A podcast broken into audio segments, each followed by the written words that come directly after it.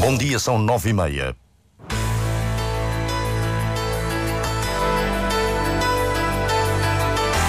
Antena 1 Madeira. Informação.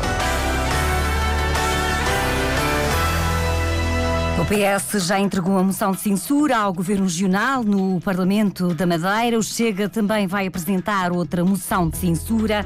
A deputada do PAN faz uma declaração às sete da tarde, junto à Assembleia Legislativa. Mónica Freitas força a saída de Miguel Albuquerque, ameaça dissolver o acordo de incidência parlamentar. A meio da tarde de ontem, o líder do governo repetia que não se demitia, que ia apenas pedir o levantamento da imunidade.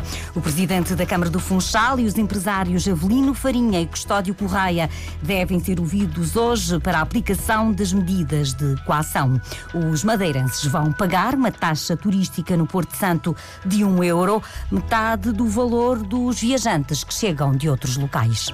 O Diário Regional, na Antena Madeira, assistência técnica de Fábio Betancourt. A edição é de Celina Faria.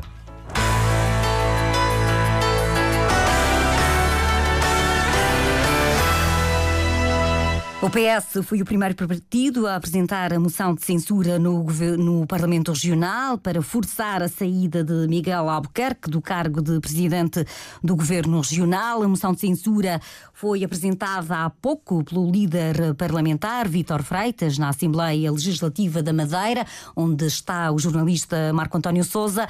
Qual a mensagem política do maior partido da oposição nesta altura?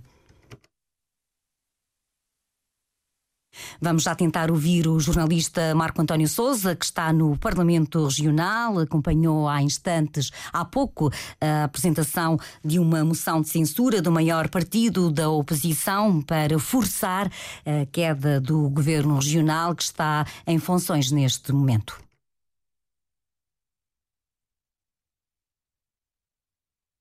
Não nos é possível, neste momento, ter o contacto em direto com o repórter Marco António Souza. É uma ligação que vamos tentar estabelecer mais daqui a pouco, mas durante a noite, Paulo Cafofo, em declarações à Antena 1 Madeira, já tinha dito que não aceita nenhuma nomeação por parte do PSD Madeira para formar um novo governo regional. No atual quadro parlamentar, Paulo Cafofo considera que o PAN hum, já quebrou o acordo que assinou com Miguel Albuquerque Albuquerque adianta que a perda de confiança dos madeirenses e porto-sentenses no líder do governo é irreversível. O Chega foi o primeiro partido a anunciar que também vai apresentar uma moção de censura ao governo regional, mas até ao momento não foi possível obter uma declaração de nenhum dirigente do Chega na Madeira, apesar dos insistentes contactos por parte da Antena 1 Madeira. O presidente do governo regional em funções está a ser forçado a sair. O PAN exige um novo presidente para continuar a viabilizar o acordo com o PSD no Parlamento Regional, que garante a maioria absoluta. Mónica Freitas já adiantou esta manhã à Antena Madeira que vai fazer uma declaração às sete da tarde junto da Assembleia Legislativa da Madeira. A porta-voz do partido a nível nacional, Inês Souza Real, já disse que Miguel Albuquerque não tem condições para continuar no poder considerando o desenrolar dos factos, nomeadamente a constituição de arguído de Miguel Albuquerque, bem como também os factos vindo ao conhecimento público, uh, entendemos que não estão reunidas as condições políticas para que o mesmo continue à frente do Governo Regional da Madeira. Uh, isto não invalida que o PAN não esteja disponível para continuar a garantir a estabilidade governativa uh, da região da Autónoma da Madeira, mas não nos presentes moldes e nessa medida demos já a conhecer esta nossa posição, por um lado, a nível regional, por outro, já foi solicitada a, convocação de uma reunião da nossa Comissão Nacional, Comissão Política Nacional, para que possam ser reavaliados os pressupostos do, do acordo o atual executivo madeirense é composto pela coligação PSD-CDS, suportado pela primeira vez por um acordo parlamentar com o PAN, na sequência dos resultados eleitorais de setembro. No Parlamento existe esse acordo que pode deixar de existir, como vimos nesta declaração da porta-voz do PAN a nível nacional, Inês eh, Souza Real, considera que Miguel Albuquerque não tem condições para continuar a governar, o mesmo pensa o maior partido da oposição, que às nove da manhã apresentou no Parlamento Regional a primeira moção de censura anunciada. Foi uma entrega que foi testemunhada pelo repórter Marco António Souza, com quem tento agora estabelecer contacto. Que mensagem política foi deixada pelo líder parlamentar do PS na Assembleia Legislativa? Essa anunciada moção de censura ao Governo Regional foi entregue, passavam precisamente 13 minutos das 9 horas da manhã. Vítor Freitas entregou assim o, esse documento, o líder parlamentar do PS, que já estava anunciado desde ontem, acompanhado por 10 elementos do partido. Vítor Freitas deu conta do que levou a toda esta ação. Para o líder parlamentar do PS, não resta outra solução a não ser a convocação de novas eleições.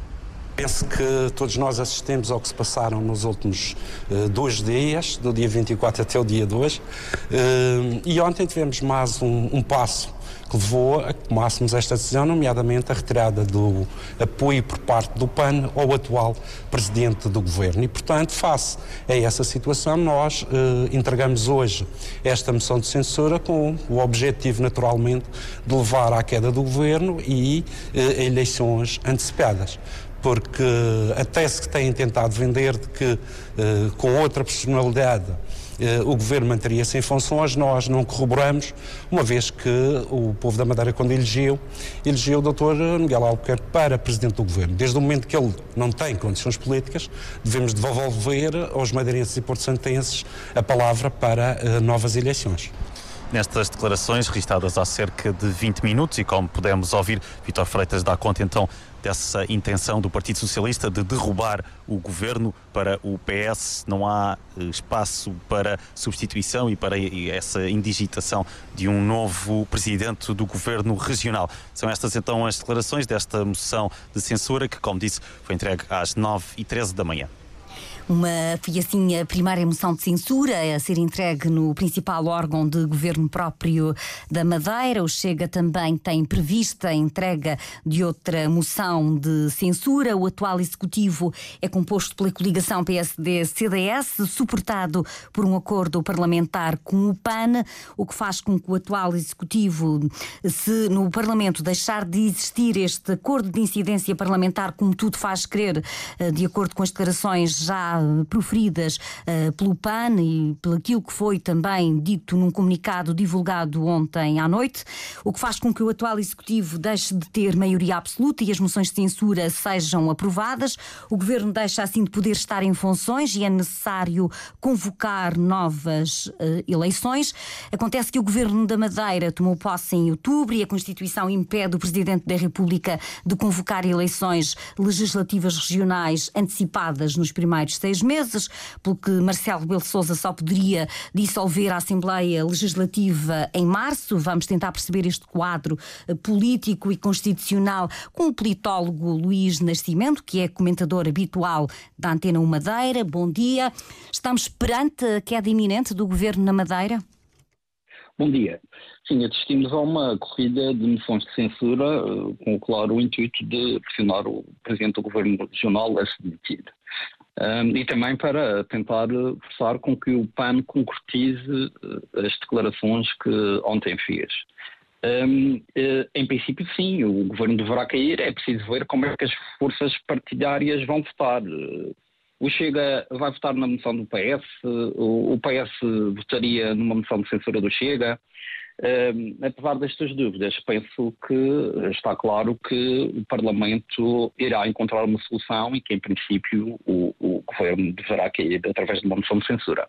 E agora coloca-se esta questão de que há pouco referia, que é o facto de ainda não poderem ser uh, convocadas novas eleições uh, para breve.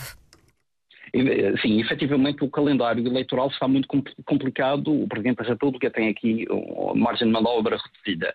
Um, temos eleições a 10 de março, não é? Portanto, antes, antes disso, um, uh, em, só em março pode ser dissolvida a Assembleia uh, Regional uh, e depois temos também um, eleições europeias. e, portanto, eu prevejo que o Presidente da República deverá apenas marcar eleições à volta de setembro ou outubro. e que talvez tente encontrar uma solução ao nível do orçamento, que foi aprovado já com, com não foi aprovado, mas foi já apresentado com contribuições do PAN e, portanto, que talvez tente encontrar uma solução como encontrou uh, a nível nacional uh, para ver se uh, o orçamento é aprovado e até setembro temos um orçamento em um orçamento a funcionar. Este é um quadro completamente inédito na história da autonomia regional. Era de esperar este, este tudo, toda esta instabilidade, toda esta crise, tendo o PSD sucessivamente obtido maiorias, na última, nas últimas eleições não foi absoluta, mas conseguiu através de um acordo de incidência parlamentar? Bom, a base eleitoral do, do PSD já se vinha a reduzir uh, nos últimos atos eleitorais. Um, foi conseguido aqui encontrar, ser encontrado um, um, acordo de incidência parlamentar que permitiu a Miguel Albuquerque um, evitar uh, uma das, das, das, declarações que tinha feito durante, durante a campanha, que seria que só governaria com maioria absoluta. encontrou aqui este arranjo de incidência parlamentar uh, e, portanto, conseguiu fazer uh, bypass a, essa, a essas declarações que tinham sido feitas feitas durante as eleições. Agora, esta, esta situação está manifestamente escutada, uh, especialmente em função deste, deste novo terremoto político uh, que tem acontecido cá na Madeira, em função de, das investigações do, do, Ministério Público. E, portanto, são tempos inéditos também, porque nunca na Madeira vimos uma operação com este, com este nível de, de, de envolvimento e com este tipo de, de crimes imputados a, representantes ou detentores de cargos públicos. Luís Nascimento, pedi-lhe que se mantivesse um, em direto nesta edição. Daqui a pouco vamos ouvir uma, declaração de Miguel Albuquerque, justamente, e retomava contacto consigo, consigo dentro de alguns instantes. Para já vou até à presidência do Governo Regional, onde está nesta altura a repórter da RTP Cláudia Sequeira. Miguel Albuquerque já chegou à presidência? Bom dia, Celina. Uh, por esta hora, Miguel Albuquerque ainda não chegou. Estamos a aguardar uh, a ver se conseguimos uh, uma declaração aqui à entrada desta residência oficial. Ontem, por volta desta hora, o Presidente já estaria aqui. Hoje, ainda não, com passo de espera, aqui a vermos o movimento por esta hora calmo. vimos que Rafaela, Secretária da Agricultura, entrou. Entretanto, parece-nos que já, já saiu, mas o Presidente do Governo ainda não terá entrado saber sim que uh, supostamente durante esta manhã ele daria uma declaração uh, à comunicação social. Vamos tentar também fazer aqui alguma pressão para conseguirmos uh, ouvir uma reação do Presidente do Governo a toda esta instabilidade política que neste momento se vive aqui na Madeira. Há uma hora prevista para essa declaração? Uh, não, não há uma hora prevista. Nós estamos a tentar perceber uh, se ele falará agora mesmo à entrada. Uh, quando entrar, vamos tentar questionar aqui junto à entrada de, da Quinta Vigia a ver se conseguimos ter essa declaração. O testemunho em direto da repórter da RTP Madeira, Cláudia Sequeira, que na presidência é uma das muitas jornalistas que aguardam a chegada de Miguel Albuquerque. Miguel Albuquerque disse que não se demitia, que se mantinha em funções e que ia pedir a imunidade parlamentar. É aguardada para esta manhã uma nova declaração de Miguel Albuquerque, uma vez que todo o cenário político mudou ao princípio da noite e continua a mudar eh, durante esta manhã. Retoma o contacto com Luís uh, Nascimento. Proponho que, um, que se ouça primeiro a declaração de Miguel Albuquerque, quando ontem dizia, antes de se conhecer, uh, que o PAN iria forçar a saída de Miguel Albuquerque e que o PS e o Chega iam apresentar uh, moções de censura. Miguel Albuquerque dizia que não se demitia e que apenas ia pedir o levantamento da imunidade. Sou arguído, mas não me demito. Que, em primeiro lugar, o Estatuto do Arguído é um estatuto para defesa de quem é acusado em qualquer processo. O pior é ser suspeito. Suspeito não é nada. Suspeito é uma anátema que se põe sobre as pessoas. Em segundo okay. lugar, como tenho a consciência tranquila e à luz do processo não violei nenhuma regra, nem interferi em nenhum concurso destes públicos, tenho o direito a me defender e a defender o meu caráter e a minha honra. Terceiro lugar, Acho que é muito importante nós termos a noção que há um tempo para a justiça e um procedimento para a justiça. E os políticos não têm os seus direitos diminuídos por serem políticos.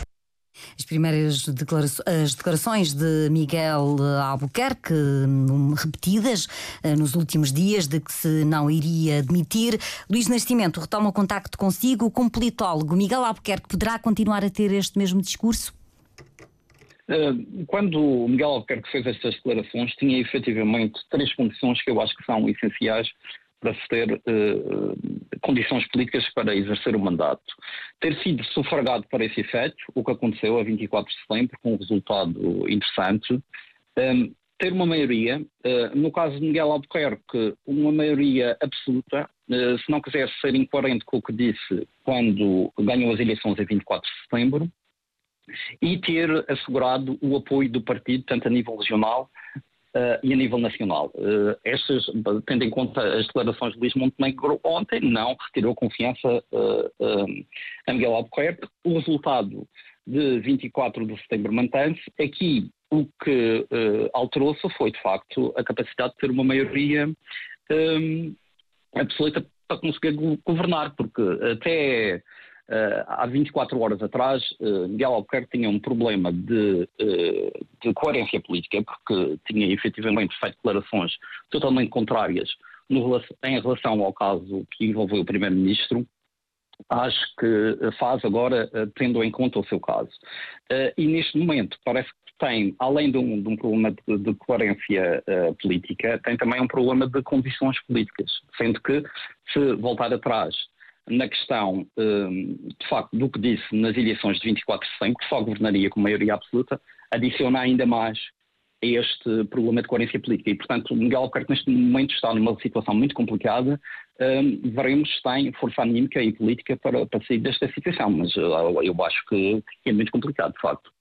Análise do politólogo Luís Nascimento, a quem agradeço ter prestado este testemunho na manhã da rádio. Hoje, o presidente da Câmara do Funchal e os empresários Avelino Farinha e Custódio Correia eh, devem ser ouvidos no Tribunal Central de Instrução Criminal em primeiro interrogatório judicial para a aplicação das medidas de coação.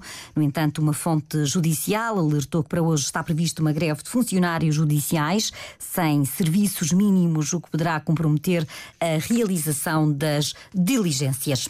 Os madeirenses vão pagar uma taxa turística no Porto Santo mais baixa do que os outros visitantes. O valor será de um euro, metade do proposto para os viajantes de outras origens. O assunto consta da proposta de regulamento de taxas e vai ser apresentada na reunião de Câmara. O autarca social-democrata Nuno Batista explica em entrevista à Antena 1 que há outras exceções e que os madeirenses que ficarem em alojamento turístico é que vão pagar as razões médicas, as pessoas com mobilidade reduzida, as pessoas com deficiência superior a 60%, eh, bem como o acompanhante, terão eh, algumas isenções e outras poderão ser, vão ser apresentadas nessas situações. E, Mas abrange madeirenses. Relativamente àquilo que é os residentes na Madeira, eh, nós iremos apresentar uma proposta de uma redução de 50% relativamente a esse montante. E isto acontece porque, acima de tudo, nós não estamos a criar uh, mais um pagamento. Eu costumo dizer que isto é mais um, um contributo do que um pagamento. Mas é, será aquilo, um euro o valor? O, será um euro, aquela que será a nossa proposta para que isso aconteça. Nuno Batista, o presidente da Câmara do Porto Santo, em entrevista ao jornalista Paulo Santos, uma conversa que pode ouvir após as notícias das 5 da tarde. Retomamos o olhar à atualidade no Porto Santo, nesta altura, com uma perspectiva do turismo e da hotelaria, eh, que nesta altura são bem, bem sentidas, Paulo, as consequências de não haver ligações marítimas para a ilha. Há uma calma muito maior e há menos turistas, mas antes de lá irmos, eh, também é importante o olhar dos portosantenses à crise política na Madeira. Muitos são os comentários, aproveitando a presença do jornalista. As, pessoas querem saber, querem perceber, mas há muitos que dizem que isto é o que se passa na Madeira, ou seja, não é o que se passa também aqui no Porto Santo, como se o Porto Santo fosse uma realidade à parte. É apenas uma nota para a forma como toda esta situação está a ser percepcionada. Uma parte importante dos hotéis do Porto Santo, entre o outono e o inverno, fecha, mas o Vila Baleira é um dos que permanece aberto, alimentando neste tempo, sobretudo, uma operação do norte da Europa. Bruno Martins é o diretor-geral. Bom dia, bem-vindo. Está a correr bem esta operação? Sim, a eh, Dinamarca foi uma operação que começou em 2016, está, está numa velocidade neste momento cruzeiro.